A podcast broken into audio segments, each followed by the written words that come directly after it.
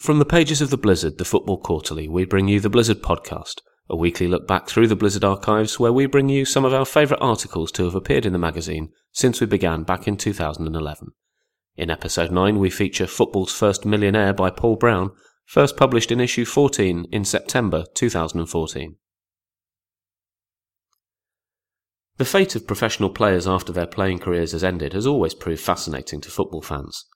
Perhaps it's simple curiosity, a desire to see how an old favourite is faring. Or perhaps it's something else, a voyeuristic trip into the abyss? Rags to riches to rags again stories have always held a grim satisfaction, and where footballers are concerned, there seems to have been no shortage of fallen idols, once proud stars found making tea on building sites. In the summer of 1908, the Athletic News investigated what had happened to the players of the all conquering Preston North End team of the late 1880s and the Sunderland team of all the talents of the 1890s. Of the 12 former Preston players, three had died, two were in football management, one was working as a coal miner in Scotland, one was a solicitor, and one had migrated to South Africa. The remaining four were said to be living here and there. Of the 10 ex Sunderland men listed, two were dead, two kept pubs, one had a large shop in Newcastle upon Tyne.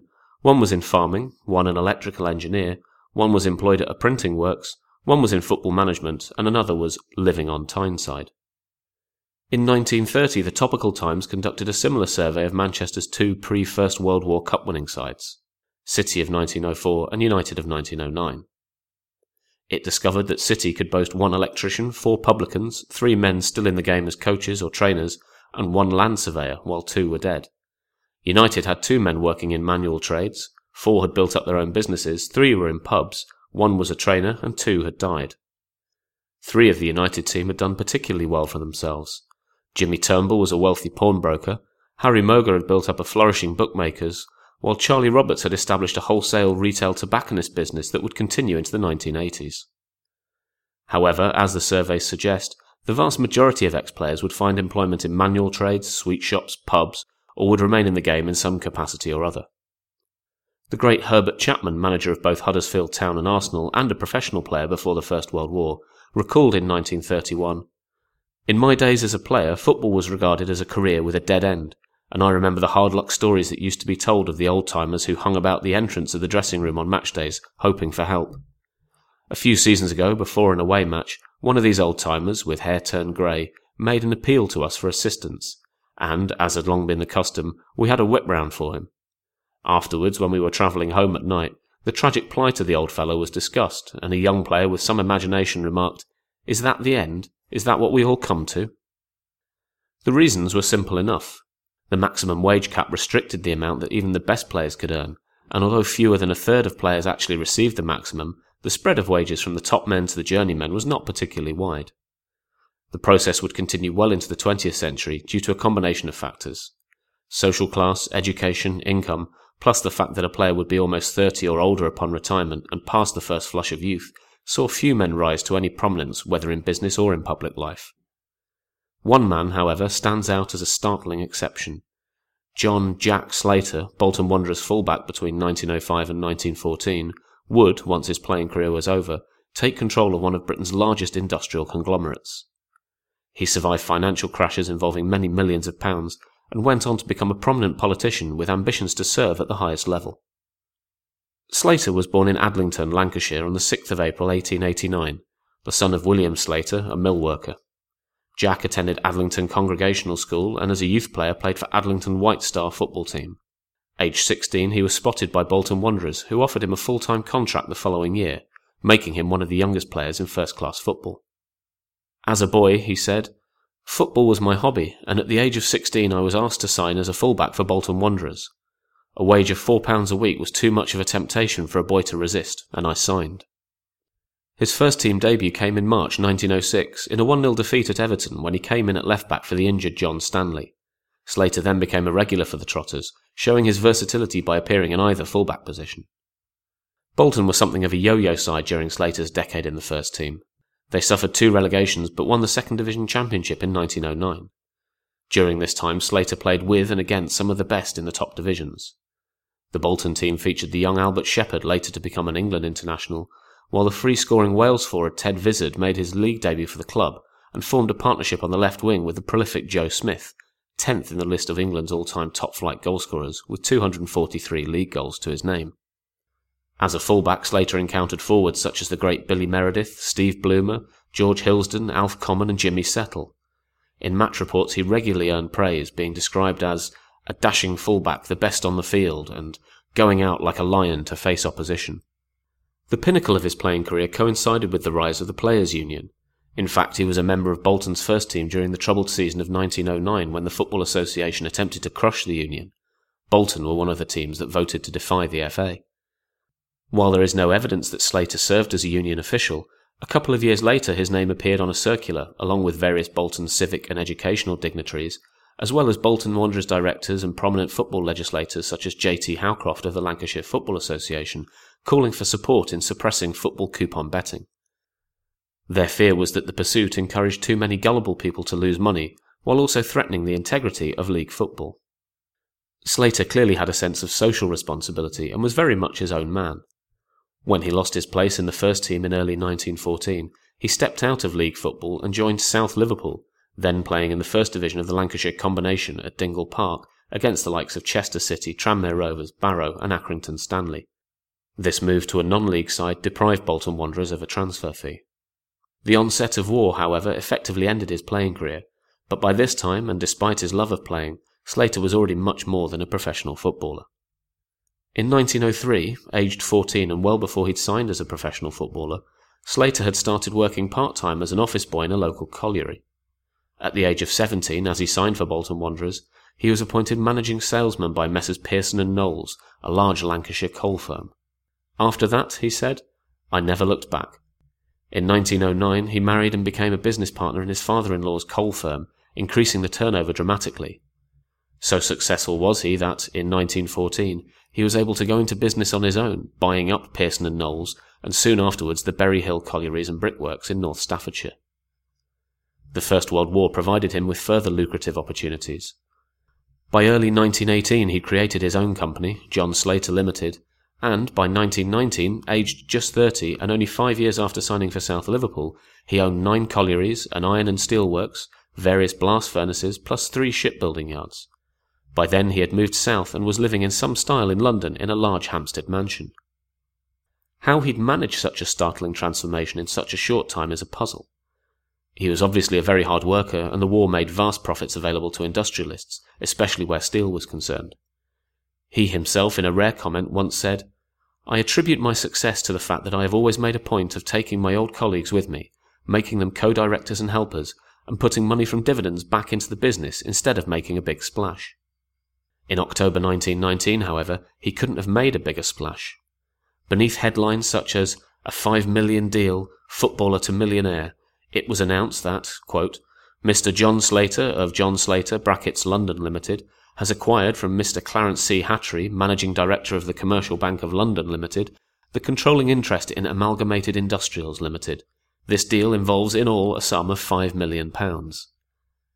To put that sum into a modern context, five million pounds in 1919 would equate to 225 million pounds today. No wonder Slater was immediately referred to in the press as the mystery man of millions. One clue to his spectacular rise, however, lies in the identity of the vendor, the notorious Clarence C. Hatry. Hatry was born on the 16th of December 1888 in Belsize Park, London, the eldest of four sons of Julius Hatry, a silk merchant. In March 1910, he took over the family business which had been conducted by his mother since his father's death. Shortly afterwards, he was stricken with rheumatic fever, and the business failed with Hatry going bankrupt for personal guarantees of £8,000. Despite this setback, he paid off all the debts in less than two years. Henceforth, his nickname would be the man who always pays. Well, almost always. Around 1911, Hatry became an insurance broker and developed a knack for making a great deal of money in a very short time. For instance, after acquiring control of City Equitable Fire Insurance for £60,000 in 1914, he reorganized it before selling it for 250000 in 1915. In the false boom at the end of the First World War, Hatry proved a keen and successful speculator. In 1919, he bought Leyland Motors for a reputed £350,000 and immediately resold it for double that figure. The key to his success was the enthusiasm he engendered in others to take on questionable ventures. He professed a belief in strength through consolidation, but, according to the Oxford Dictionary of National Biography, there was little strategic logic or managerial vigour in such creations as British Glass Industries, formed in 1919, and, sadly for John Slater, Amalgamated Industrials. Amalgamated Industrials was an investment and finance holding company consisting of a hodgepodge of cotton spinning, shipbuilding, and pig farming. As with all Hatry's ventures, it was massively oversubscribed, even though, as the Daily Mail's city editor noted, the scheme was characterized by vagueness and was notable for the fact it did not state of what industrials the company was the amalgamate. That would have been of no consequence to Hatry, whose technique was, as with Leyland Motors, quickly to sell such financial ventures on to others, thus making a large killing for himself with little responsibility as to the eventual outcome. How Jack Slater became involved with Hatry is unknown, although in 1919 they were living just a couple of streets apart in Hampstead. Although Slater himself lived in some style in a large house in Lyndhurst Road, he displayed none of the ostentatious tendencies of Hatry, a man never shy of exhibiting his wealth. His office suite boasted ornate bathrooms, he raced one of the largest yachts in British waters, and in one of his increasingly ostentatious homes he installed a swimming bath on the principal bedroom floor, not to mention a stone floored Tudor style cocktail bar in the sub basement, which he called Ye Olde Stanhope Arms Free House. It all contributed to the glamorous image that persuaded investors to put their money into his schemes. In 1929, however, Hatry would spectacularly overreach himself and would be found guilty of massive fraud, forging stocks, and issuing unauthorized shares in an attempt to acquire control of the United Steel Companies. Private investors in Hatry's companies lost around £15 million, and he was sentenced to 14 years in jail. Such a shock was his downfall, it was considered by some as a contributory factor to the erosion of investor confidence that triggered the Wall Street crash later that year. Even in the early days, financial commentators in the city had been suspicious of Hatry. John Slater seems to have had no such misgivings. His announcement at the first extraordinary meeting of Amalgamated Industrials that Clarence Hatry, along with his regular partner Peter Haig Thomas, would be financial advisers to the company via their Commercial Corporation of London, was greeted with cheers by shareholders. Slater himself was in no doubt as to the good times ahead. He declared that, Ever since I went into business, I made up my mind that the right and the successful thing was to control an undertaking which comprised the complete business circle. The great circle of undertakings, to my mind, is this coal, iron, steel, shipbuilding, ship owning, coal exporting, timber exporting, and mercantile insurance. We do all that now. Every stage of the circle is under our control. I believe, too, in one man holding all the strings in his own hand. One other stage is necessary to make the business circle final and complete banking. That will come. I intend to get to that.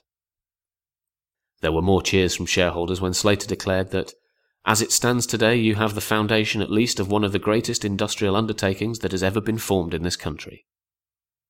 At first, everything proceeded swimmingly.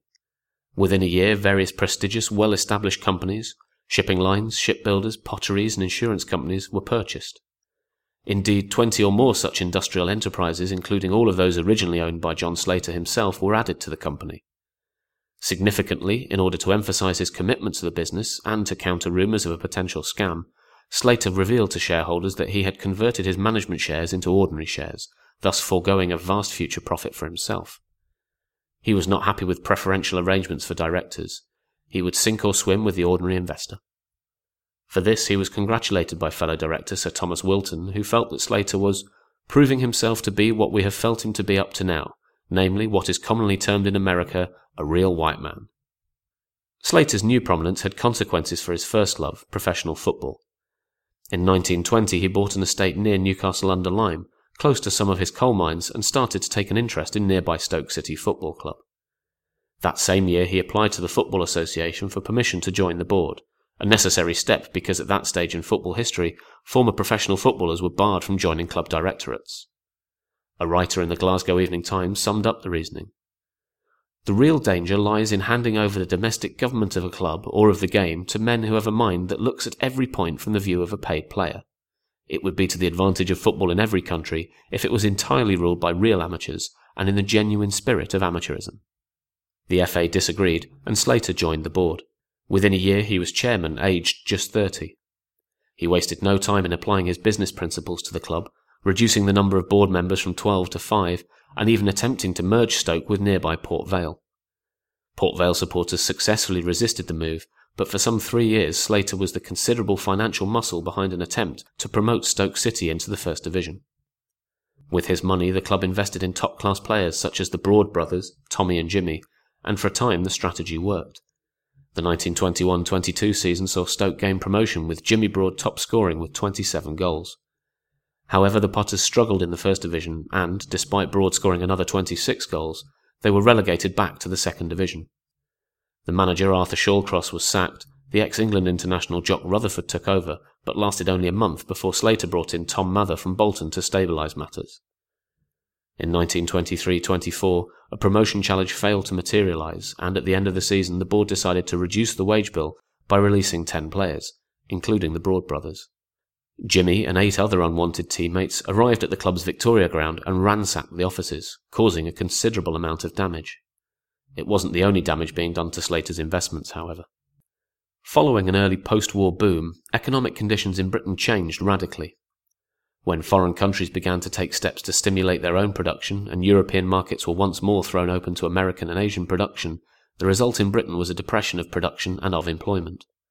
By July 1921, unemployment reached 2 million, constituting 22.4% of all insured workers.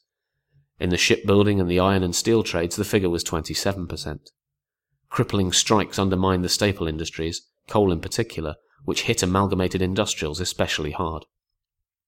In May 1921, Slater addressed the company's AGM and accused the miners of holding the nation to ransom. He also made a startling admission that for the next 10 years, quote, we are going to have a very cruel time in this country in regard to the question of doing any business at a profit. He concluded by expressing the hope that the shareholders would retain confidence in the directors' ability to guide the ship through whatever troubled waters it may meet to success in the future. The ship soon hit the rocks, however. Hatry's Commercial Corporation of London, which had been underpinning Amalgamated, failed. Starved of capital, by 1924 Amalgamated itself was being wound up, its debenture holders eventually receiving £30 for every £100 invested. Slater himself was said to have lost up to £2 million. It was at this stage that Slater left Stoke City Football Club, but it was by no means the end of his business career. Though Amalgamated had failed, Slater somehow managed to retain control of almost all his individual companies consisting of brickworks, fishing fleets, coal mines, and sanitary ware manufacturers, which would continue to make him a very rich man indeed. In fact, so successful was he in rebuilding his industrial empire that it would eventually extend to France, Germany, and Denmark. In 1932, the Daily Mail, referring to his earlier sobriquet as the mystery man of millions, suggested that he now uses aeroplanes to keep in touch with his various businesses like most people use taxicabs. In 1927, Slater moved with his family to Eastbourne on the south coast, where he bought a fine house. It was there that he was to embark on the final phase of his remarkable career. While living in the Midlands, he had won a Conservative seat on Stafford County Council, serving between 1917 and 1920. In Eastbourne, he was soon a leading light in local affairs, becoming chairman of Eastbourne Conservative Association in 1929. Fate quickly propelled him even higher in public life. In April 1932, Eastbourne's Conservative MP Edward Marjoribanks committed suicide by shooting himself in the chest in the billiard room of his stepfather Lord Hailsham's house in Sussex. Slater was nominated to replace him. A by election took place in May 1932, and, aged just 43, Slater was returned, unopposed, to the Houses of Parliament. Few British ex footballers have made any sort of mark in politics. In the 19th century, three Old Etonian and Oxbridge graduates who played for England became Conservative MPs, while the Old Etonian England international, the Honourable Alfred Lyttelton, was a Liberal Unionist and later Secretary of State for the Colonies.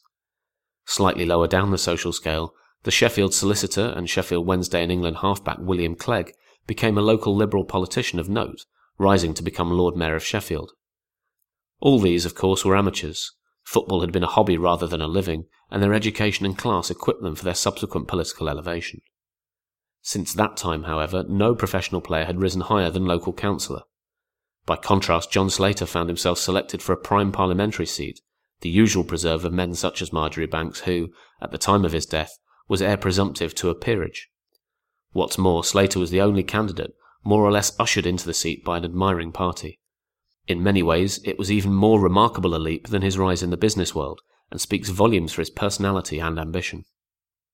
True to form, he was by no means overawed, and took to the parliamentary stage with considerable ease. A firm supporter of Ramsay MacDonald's national government, then just a year old, he became a member of the Carlton Club, but was no hardline Tory. He called himself a real Labour man, and in his many speeches in Parliament he stressed a cross party approach to economic matters. At one point, Hansard quotes him suggesting that we can afford to learn from socialists if a thing is right. An honourable member interjects, It is a radical idea. An honourable member says that we got the idea from the radicals, but I do not care to whom the credit belongs. He was at home in a political world populated by near legendary figures, arguing with Emmanuel Shinwell, Aneurin Bevan, and Clydeside's Red Jimmy Maxton about coal mining, being congratulated by Isaac Foot, the father of Michael Foot, on his knowledgeable speeches concerning fisheries, supporting the likes of Winston Churchill, Anthony Eden, and Sir Stafford Cripps in their foreign policy initiatives. He had a head start, of course, over many of his colleagues, regularly prefacing his speeches with reference to his experience and knowledge gained over many years of exporting coal to Germany, running the largest fishing fleet in the North Sea, overseeing cotton and steel mills, and employing anything up to 35,000 workers. Whenever he stood to speak, and he made over 80 speeches in just three years, he was accorded the respect due to someone who had very specific opinions on where the country should go economically and how it should set about getting there. What had been notable about Slater's career from the very start was his genuine concern for British trade interests, and especially the fate of the Empire. In 1919, addressing amalgamated shareholders, he'd revealed that he was serving on the executive committee of the Grand Council of the Federation of British Industries.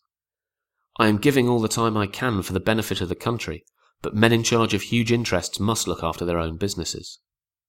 The Federation had been formed in 1916 by a Midlands industrialist called Frank Dudley Docker.